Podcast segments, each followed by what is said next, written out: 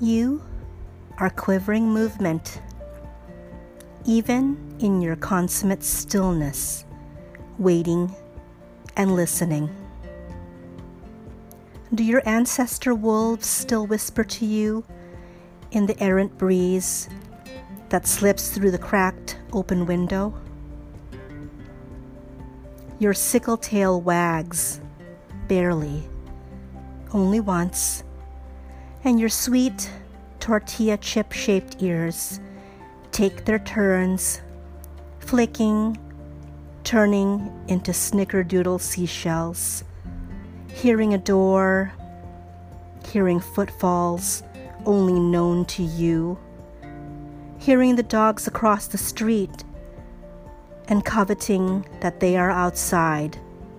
You are inside. You turn your merry, perfect olive garnish eyes down at the ends and hum in your own native tongue about the injustice of it all. One nudge beneath my elbow should be enough to say, I need something, pay attention. But I am human, and you are a good boy, a smart boy. So forgive me.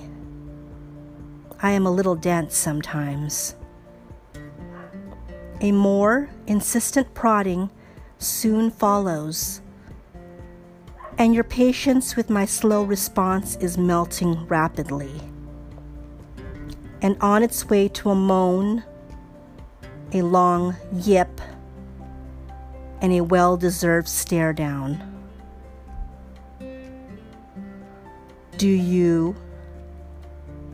Sharp bark and a little jig, and herded with a cool nose to the back of my knees, all the way to the front door.